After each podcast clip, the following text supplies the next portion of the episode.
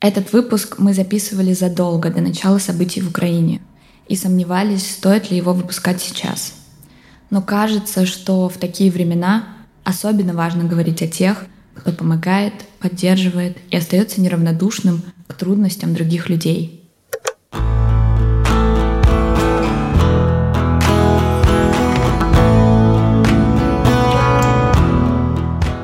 Всем привет!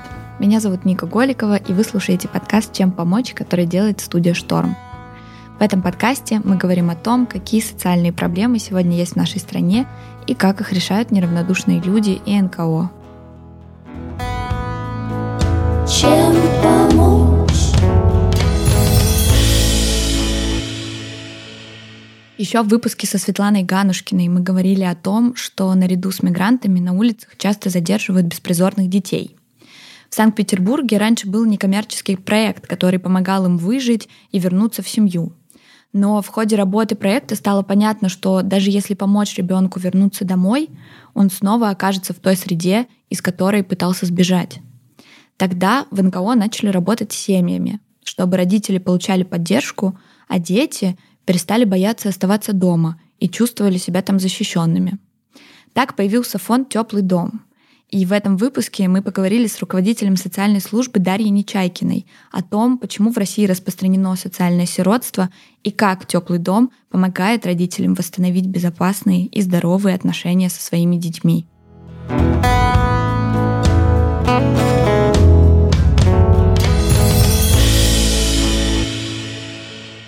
У вас на сайте написано, что вы помогаете семьям в кризисных ситуациях. Расскажите, что это за кризисные ситуации? Ну, смотрите, мы помогаем семьям в ситуации бедности. Во-первых, 100% наших подопечных семей – это семьи, у которых доход ниже прожиточного минимума. Это семьи, попавшие в разного рода сложные ситуации. У нас есть... Мы не сегментируем, то есть вот мы не говорим, что мы работаем там только с мамами-выпускницами детских домов, хотя у нас есть такая категория семей, и это, очевидно, семьи, которым нужна поддержка в воспитании детей. У нас есть семьи внутренних мигрантов. Например, девочка приехала учиться в Санкт-Петербург, училась, познакомилась с молодым человеком, забеременела, родила, он непонятно куда делся, у нее ни жилья, ни прописки, ни временной регистрации, ничего в городе нет. И, в общем-то, находится на грани выживания. И это те семьи, которым нужна помощь, не на долгий срок. То есть те, кто достаточно быстро выкарабкиваются. Есть семьи многодетные, которые тоже по каким-то причинам, может быть, нуждаются в такой поддержке и сложно справляться. Есть семьи с собственной такой сложной историей детской и с таким неблагополучием, тоже выросшим из детства. Вот у нас есть семьи, которые мы встречаемся с ними и узнаем, что, собственно говоря, Светлана Леонидовна, наш руководитель, с этой мамой как раз встречалась на улице, когда она работала с детьми, которые живут на улице. Угу. А как эти люди узнают про вас? Или как вы узнаете про них? То есть это они к вам обращаются, или вы сотрудничаете с опекой? Фонд помогает только обратившимся добровольно. То есть мы помогаем семьям, которые заявили нам о помощи, которые сказали, что мы хотим, чтобы вы нам помогли. И у нас есть разные пути. У нас есть люди, которые просто узнают где-то о нас в интернете, в группе ВКонтакте, где-то о нас пишут сами мамы, которые у нас получали помощь, или где-то рассказывают в очереди в поликлинике, или где-то еще. То есть такое сарафанное радио работает. Очень часто сарафанное радио работала раньше с выпускницами детских домов. Сейчас они так как-то меньше общаются друг с другом. Раньше они, конечно, такое семейственное у них было отношение друг к другу. Они вообще приходили все. Если одна пришла, то пришли все-все-все, кто дружит с ней. И есть случаи, про которые нам сообщают инспектора опеки и попечительства. В некоторых районах у нас есть дружественные нам опеки, с которыми мы поддерживаем связь, с которыми удалось установить личные отношения, и тогда они могут позвонить и сказать, что вот у меня есть семья, я не знаю, куда ее отправить. Потом есть сеть все равно некоммерческих организаций, которые друг другу тоже передают информацию и рассказывают семьям своим, что вот они не могут так помочь, а мы можем. И вот они говорят, что пойдите в теплый дом. Центры помощи семье и детям районные тоже часто рассказывают про нас, когда они видят, что семье нужна достаточно серьезная поддержка, а они ее не могут оказать. Статистика по сиротству в России не совсем отображает реальное положение дел, а некоторые факты и вовсе противоречат друг другу. Например, в 2020 году 515 тысяч детей остались без попечения родителей. Большинство из них — это социальные сироты, то есть дети, которые оказались без опеки из-за лишения прав родителей или негативного опыта в семье. Но при этом за последние 5 лет количество родителей, которых лишают прав, снизилось на 34%. И также снижается количество родителей, восстановленных в правах, на 43%. Но при этом, при всем, статистика не учитывает детей, у которых родители сохраняют свои права, но помещают детей, например, в организации для детей-сирот. Это же добровольная история, которая вот у нас множество родителей наших подопечных делали это, хоть раз в жизни точно. Приходили в кризисный центр, или в бывшие в эти детские дома, писали заявление, и до года они могут оставить ребенка там. И, в общем, потом они на какое-то время забирают ребенка и потом помещают опять. И эти родители не учитываются ни в какой статистике. То есть их нет в статистике лишенных родительских прав. Угу. Поэтому, на самом деле, мы не можем оценивать по этой статистике количество детей, которые реально разделены со своими родителями. А можно поподробнее про этот процесс? То есть родители могут прийти и отдать... Да. На срок до года? На срок до года, да. Ребенка без лишения родительских прав. Угу. Дальше там есть процесс, когда, например, сиротское учреждение может или органы опеки могут начать процесс лишения родительских прав, но в основном сейчас лишают прав действительно мало. То есть по нашей статистике тоже это такая не очень большая история. Если раньше угроза лишения родительских прав висела прямо в воздухе над нашими семьями, то сейчас в основном нет. И это тоже такая сложная штука для нас, например, в работе, потому что если раньше приходит опека и говорит, мы вас лишим родительских прав, и семья обращается к нам за помощью, и мы можем тут ее за ручку повести и говорить, что смотри, опека сказала, что у тебя должно быть вот это, вот это, вот это и вот это, ты должна устроиться на работу, у тебя должно быть дома более-менее прилично, тебе должны обратно включить свет, газ и так далее. Давай думать, что для этого нужно сделать. И это был классный путь для возможности помощи семье. То сейчас они в таком очень подвешенном положении, потому что, опека вроде что-то говорит, но... Как семья вообще, может попасть в ту ситуацию, когда к ним придет опека? Как они узнают о том, что в семье проблема?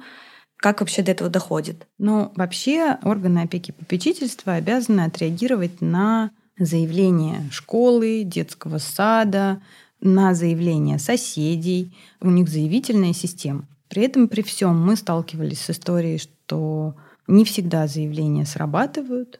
Иногда они гиперсрабатывают. Иногда, когда мы видим, что у нас, например, было несколько историй, когда мы видели, что для ребенка совсем небезопасная ситуация в семье, то есть угроза жизни и здоровью. Натурально ребенка оставляют на 24 часа в сутки трехлетнего одного, и мама уходит непонятно куда. И при этом, при всем, например, у семьи нет регистрации. И опека не реагирует на такой вызов, потому что у семьи нет регистрации, потому что это съемное жилье, потому что там не числится ребенок, и тогда опека может никуда не приходить. То есть тут это очень, видите, зависит. В Санкт-Петербурге, например, это очень зависит от районных инспекторов по опеке и попечительству. Есть кто-то, кто очень сильно реагирует и куда-то приходит, и сильно печется, и смотрит, и всех знает наизусть, и на любые... жалобы готов бежать. Есть те, кто закрывают глаза вообще на очень многое. Роль органов опеки — следить, чтобы ребенок в семье не подвергался рискам, насилию и находился в безопасности. Но сложность работы заключается в том, что у них нет четких критериев оценки ситуации, и сотрудникам опеки часто приходится работать на глаз и основываться на собственных представлениях о нормальных отношениях в семье. Как правило, их не обучают психологии детско-родительских отношений, не рассказывают о признаках насилия или задержке развития ребенка. И часто они находятся в системе, где времени на принятие решения очень мало. Поэтому порой единственное, чем может помочь сотрудник опеки, это посоветовать семье обратиться в НКО. Может быть, есть какая-то тенденция, вот опека, она больше за то, чтобы помочь ребенка в семье сохранить, или больше за то, чтобы максимально его оградить от угрозы жизни, например? Ну, смотрите, у нас сейчас политически мы сокращаем количество сирот. То есть, конечно, органы опеки и попечительства, в общем, действуют сейчас в этой линии. Угу. И есть те, кому действительно важно качество жизни вот этих детей. Есть те, кто просто придерживается заявленной линии и действует так, как нужно действовать, как будто бы. Не знаю, как им нужно тоже. Тут много вопросов у меня у самой, поскольку мы, видите, мы тоже, мы взаимодействуем с дружественными нам инспекторами. И это классная бывает очень история. Позвонил вам инспектор, сказал, вот есть такая семья, что делать с ней?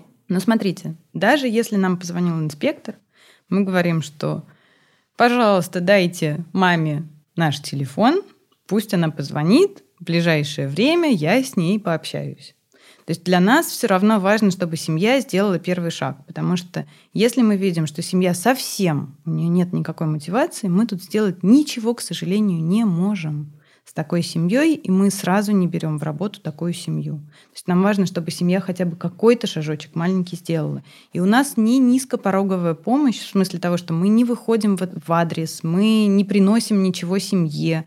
Нам важно, чтобы все-таки в семье менялись условия жизни для семьи и для детей, а это все равно значит, что семье придется делать определенные шаги, что ей придется шевелиться, что ей придется работать, что ей придется что-то делать. И в этом смысле первый шаг – это позвонить, потом дойти к нам. У нас есть такое первичное интервью, когда как раз мы смотрим, какие есть основные сложности в семье, когда семья рассказывает, что у них за ситуация, какую помощь они хотят. Есть такой этап заключения и юридического договора, и нашего терапевтического договора, когда мы намечаем некоторые цели, что планируете делать, а что окей, вот тут все плохо.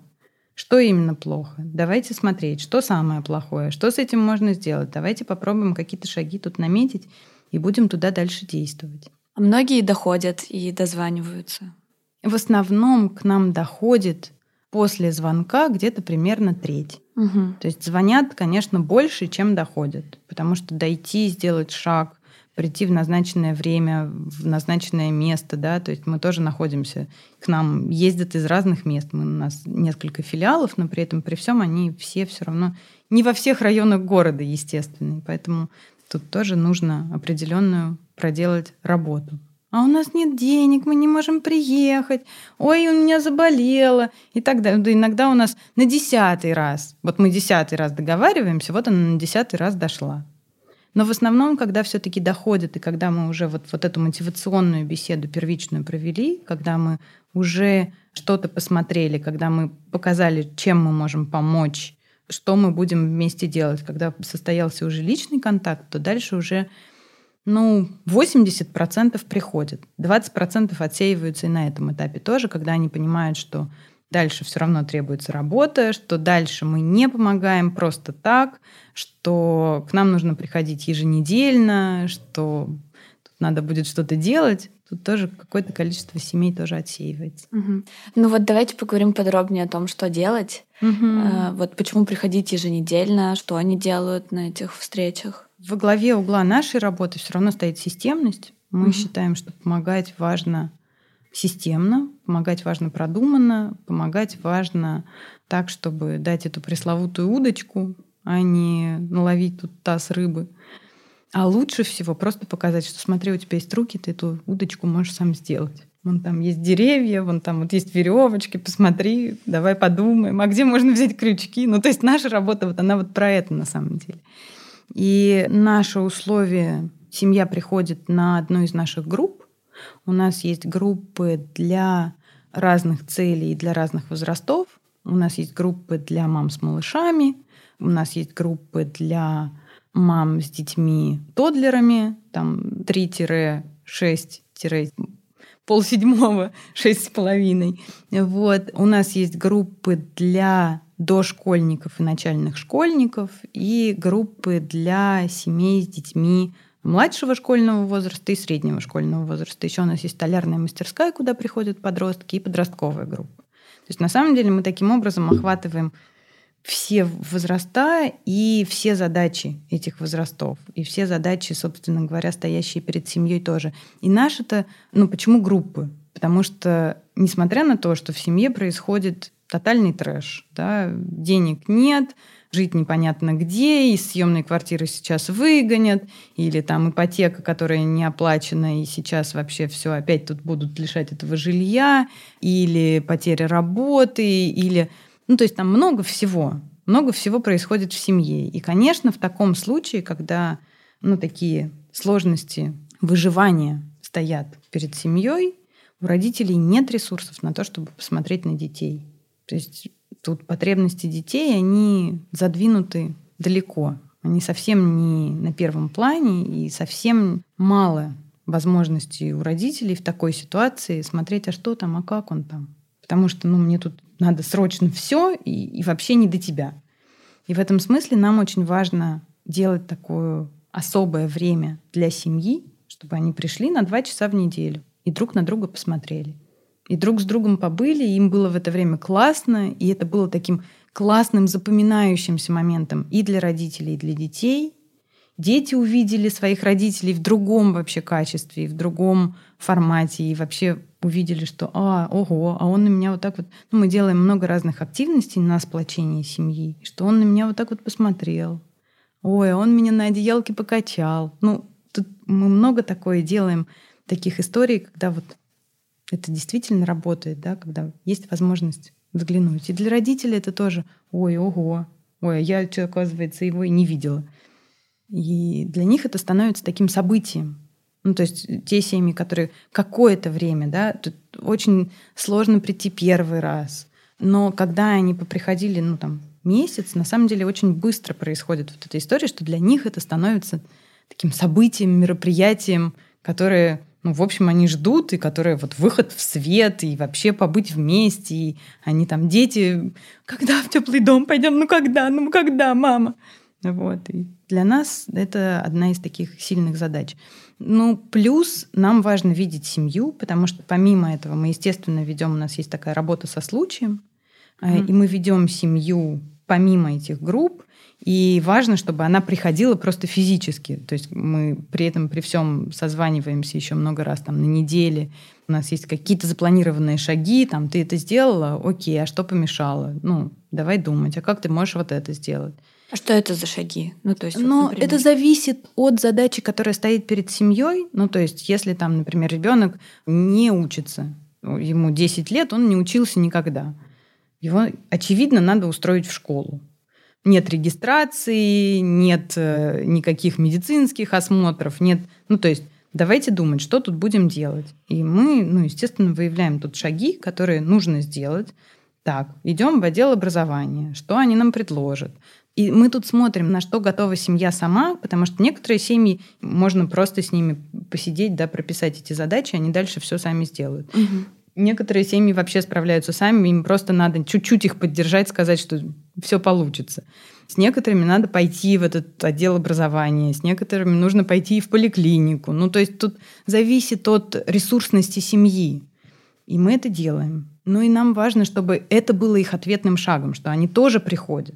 А с насилием в семье вы работаете? Мы работаем скорее с последствиями насилия. То есть мы скорее работаем с женщинами, которые ушли от насилия. Mm-hmm. С женщинами, которые находятся, например, в ситуации насилия, если мы говорим про мужей или мужчин, они, к сожалению, редко до нас доходят. Но я на самом деле имела в виду скорее как раз насилие над детьми. Над детьми. Mm-hmm. В части наших семей есть бытовое насилие над детьми, и оно считается нормой. Больше того, многие наши родители, когда мы начинаем про это разговаривать, отстаивают эту позицию. Меня били, я выросла нормально. И тут нам важно менять потихоньку эту позицию и говорить о том, что здесь точно нет. Вот эти 2 часа ты не таскаешь его за ухо, не кричишь, не бьешь, не дергаешь его, даешь ему сказать. Не перебиваешь. То есть все начинается хотя бы с этого, да, то есть мы тут точно можем ставить условия. Угу. Мы не можем говорить ни о чем, ну, то есть мы можем говорить о чем-то, но какие-то большие условия на самом деле у нас нет возможности ставить. Но менять потихоньку вот эту норму, то есть она же меняется достаточно долго. Если, ну, это было нормально, то почему я тут наработающий же метод пнула, пошел. Угу. Вот, и в этом смысле, ну, мы тут немножко рассказываем о последствиях. Мы можем дальше пойти там, на психологическую консультацию, позвать маму и поговорить, что да, точно это было нормально. Ты уверена? Uh-huh. Как на самом-то деле тебе было? Вот. И ну, потихоньку да, расшатывать вот эту позицию такого легализованного насилия в семье. Был случай, когда было жесткое насилие над ребенком 1,5 лет, и мы всеми силами, ну, в результате маму лишили родительских прав. То есть это была история, когда мы, конечно, про это рассказывали. Писали письма в опеку и говорили, что... Ну, то есть вы пытались как-то с ней поговорить сначала? Но мы пытались с ней работать. Угу. Она... Больше того, мы взяли ее там в палаточный лагерь. Мы тогда ездили в палаточные лагеря, и она ездила с нами в палаточный лагерь. Но это было настолько жестко, что, естественно, мы сделали сначала все шаги, которые мы можем только сделать. То есть это не было так, что мы там с порога увидели. Угу. Но далеко не всегда у детей есть ресурсы ждать, что мама... изменить свое поведение. Угу. И иногда есть смысл поместить ребенка в безопасную среду, чтобы он там ждал, что мама что-то будет делать с собой. Чаще всего семьи оказываются в таких ситуациях из-за финансовых проблем. Ну, часто, да, давайте, не чаще всего, угу, часто. Угу. Вы помогаете, вот условно, там, помочь закрыть, не знаю, ипотеку на ближайший месяц, оплатить съемное жилье, вот что-то такое? Нет. Так мы точно не помогаем. Мы помогаем материально семьям, которые к нам приходят на занятия. Мы, и если мы видим, что семье нужна такая, необходима такая помощь, показана, то есть мы сходили к ним домой, да, мы посмотрели все документы, которые они нам предоставили. Да. Если мы видим, что семье реально нужна помощь материальная, мы даем карту «Лента» каждый раз, когда они к нам приходят, карту магазина, которую они могут товарить сами. Вот. У нас сейчас еженедельно семья получает карту «Лента» на 1000 рублей. Угу. И это такая какая-то поддержка. Ну, она понятно, что она не закрывает все нужды, но мы такие нужды, у нас, во-первых, нет ресурсов, во-вторых, мы не считаем, что это полезно, потому что мы сталкивались с разными историями, и когда мы там закрывали долги по квартплате, и все на свете, когда тоже это было еще на заре нашей помощи, когда мы не очень понимали тоже, как помогать, и как это делать системно, и как это делать правильно, когда это такое включается спасательство, ну как же они там? На самом деле это редко меняет ситуацию в семье. То есть мы закрыли, мы нашли там каких-то доноров, которые погасили этот безумный долг в 1,5 миллиона, все вроде все, оп, у семьи опять копится этот долг, она ушла с работы, потому что погасили же, нормально же, погасили этот долг, ну все, можно уже не работать. В этом смысле важна скорее поддерживающая история для таких семей. Есть семьи, несомненно, которые случайно попали в какую-то сложную ситуацию, которые там погорельцы. И тогда, конечно, и тогда есть смысл, ну, то есть если мы видим, что семья на самом деле ресурсная, они там все работают, что-то случилось такое сложное, что раз, и тогда мы можем тут тоже посмотреть, кого-то порекомендовать в городе, куда можно обратиться, мы можем там посотрудничать с какими-то СМИ, которые напишут про эту историю, и семья получит помощь. Но в основном наши классические клиенты, для них это не будет помогающей историей. Угу. Потому что бедность, она скорее следствие того, что с семьей происходит. Она скорее следствие таких очень деструктивных ранних программ, которые... Вот, я говорю про мам, потому что у нас практически нет пап. Ну, то есть у нас 98% наших мам — это мамы-одиночки. Или даже если есть отцы где-то в семье, но они совершенно не включены в жизнь семьи. Вот. И это скорее следствие вот такой травматизации ранней маминой. Я еще хотела спросить про пандемию. Mm-hmm. Насколько вот она усугубила ситуацию? Или, ну вот вы почувствовали на работе фонда, на работе с семьями, что стало сложнее? Когда началась вот эта вот история в апреле 2019 года, когда все вдруг сели по домам, началась удаленка, многие наши родители, которые работали неофициально, остались без работы. Удаленка с 3 детьми в комнате в коммуналке – это совершенно нереальное занятие. У половины семей нет гаджетов, там, помимо какого-то простенького телефона, а детей, например, правда, 4 или может быть, еще и больше, да? Это была совершенно сложная ситуация. Мы были на телефоне всем фондом 24 часа в сутки, мне кажется. Ну, то есть это было очень, очень непростой историей. И мы быстро организовали доставку продуктов нашим семьям. И тогда быстро откликнулось очень большое количество волонтеров, людей, которые готовы были оплатить там, какие-то продукты, сделать доставку. И мы делали вот эту историю, потому что на самом деле вот в этот первый момент множество семей просто оказалось вдруг совершенно без средств к существованию. У них нет запасов. Ну, то есть у них нет никакой подушки безопасности. Если она сегодня не заработала, то 1000, им нечего есть. На самом деле это была такая сложная история. Дальше у нас как? Смотрите, ну, это социальная изоляция. То есть если мы говорим про то, что наши семьи в принципе достаточно социально изолированы, то в такой ситуации они просто буквально сходили с ума. Ну, то есть это были какие-то приступы дичайшие, там было много сложных случаев. Вот. Ну, когда приступы это что значит? Ну, в смысле и психиатрические. Ну, то есть психиатрия у некоторых прям обострилась сильно. Угу. Вот. Потому что у нас есть родители с диагнозами. Для них это было такое очень выбивающее... Ну, на самом деле, для всего мира это было выбивающей почву из-под ног ситуации. Для наших это было тем более. Но поскольку ресурсов мало, это же рвется там, где тонко, там, конечно, порвалось быстро. Как долго вообще семьи находятся у вас на попечении? Ну, смотрите, со всеми семьями мы заключаем индивидуальный договор. Mm-hmm. То есть у нас индивидуальный такой маршрут помощи. И это зависит от того, насколько сложная ситуация в семье. У нас есть семьи такие паллиативные, где мы видим, что поддержка нужна достаточно долго, где, например, мама выпускница детского дома, у нее есть определенные диагнозы, 4 детей, она работает дворником в детском саду, уборщицей, дворником прибирает эту территорию, да, и понятно, что здесь поддержка нужна будет достаточно долго, просто потому что детям нужна поддержка, просто потому что детям нужно видеть, что есть что-то еще, просто потому что, когда ее перестают поддерживать, она перестает водить детей в детский сад или еще что-то. Угу. Ну, то есть вот есть такие случаи достаточно долгой поддержки.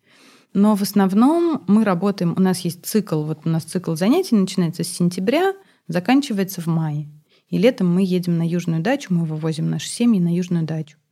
Вот. Если мы видим, что вот за этот цикл ситуация в семье стала сильно лучше, то тут мы семью можем отпустить.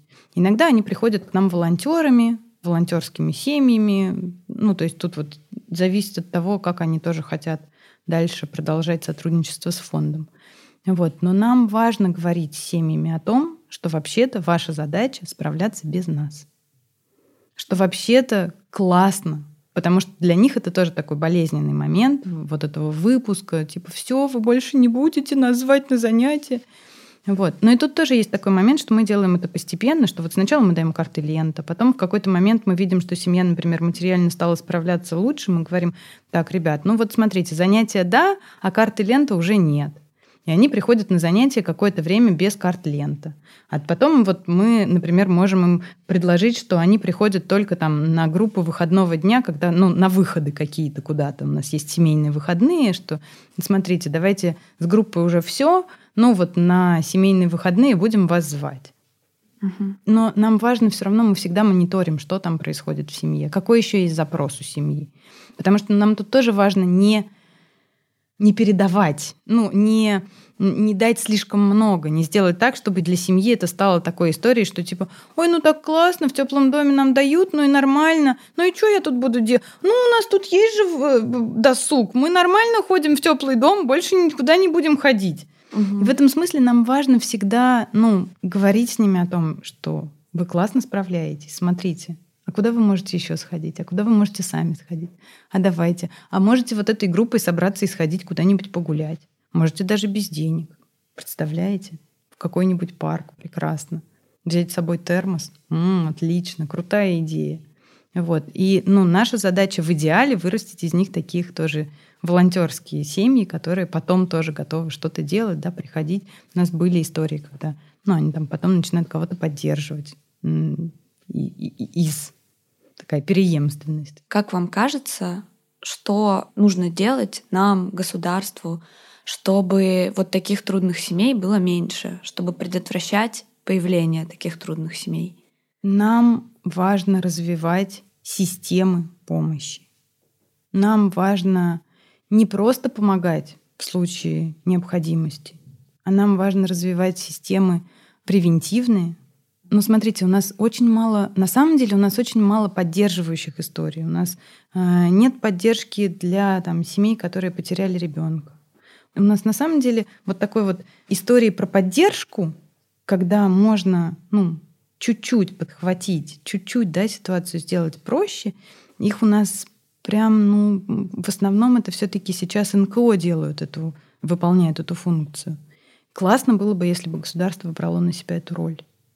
Классно было бы, если бы тех же выпускников детских домов, во-первых, в самом детском доме, чтобы это не было так, что они живут на всем готовом, а чтобы это все-таки было так, что они делают что-то для своей жизни тоже. Чтобы они понимали, что это классный процесс творчества, создания своей жизни. Не просто я тут сижу с открытым ротиком, принесите мне, пожалуйста. Потому что это очень сложно потом. На самом деле это дичайший слом. В смысле, я тут вышел, и все? Как так-то? Нормально же все было, да? И это, правда, очень большая боль для них. Они действительно не понимают, как жить по-другому. И в этом смысле классно было бы думать про то, как помогать. И обращаться к к тем же НКО, которые... Сейчас множество классных экспертных НКО в разных областях. И этот опыт проецировать на государственные какие-то программы было бы круто. А чем можно помочь фонду «Теплый дом»? Фонд «Теплый дом» живет на пожертвовании. Мы некоммерческая организация, и у нас сейчас большая доля нашего бюджета — это частные пожертвования. Множество пожертвований по 100 рублей делают наш большой бюджет, делают возможность помогать. На самом деле для нас критично важны пожертвования. А кроме денег еще чем-нибудь? У нас есть волонтерские программы, у нас есть классная программа репетиторской помощи ребятам из наших семей, и у нас сейчас работают около 30 волонтеров, которые еженедельно занимаются с ребятами, которым нужна такая поддержка, потому что школа тоже... если у родителей страдают первые дети, то у детей, когда у них нет ресурсов, первая страдает школа. То есть у наших детей, правда, им сложно справляться со школой. Вот. И у нас есть прям... Я восхищаюсь дичайше нашими волонтерами. Каждый раз они приходят, каждый раз смотрю и очень вдохновляюсь тем, с каким они вниманием, с каким они теплом готовы заниматься с детьми, и как они это делают. Это очень классно. И это такое крутое наставничество для этих детей, потому что это тоже такая опора, да, такой... другой человек, с которым можно построить классные отношения. То есть это могут быть волонтеры, у которых есть какой-то преподавательский опыт? Это могут быть волонтеры без преподавательского опыта. У нас есть ребята-студенты, которые просто готовы садиться и учить уроки, на самом деле, с детьми. То есть это не требует... Это скорее история про людей, которые готовы делиться своим, частичкой своей души, своим теплом, своим временем, потому что это регулярное действие. Нам... Бывают нужны волонтеры на разовые мероприятия. Нам нужна очень информационная поддержка. На самом деле это тоже волонтерство. То есть, когда люди готовы про нас что-то написать, это огромная помощь. Чем помочь? Вы слушали подкаст «Чем помочь». Если вам понравился этот выпуск, подпишитесь, чтобы не пропустить новые эпизоды. А еще оставляйте отзывы и оценки в Apple подкастах и слушайте нас на всех удобных подкаст-платформах.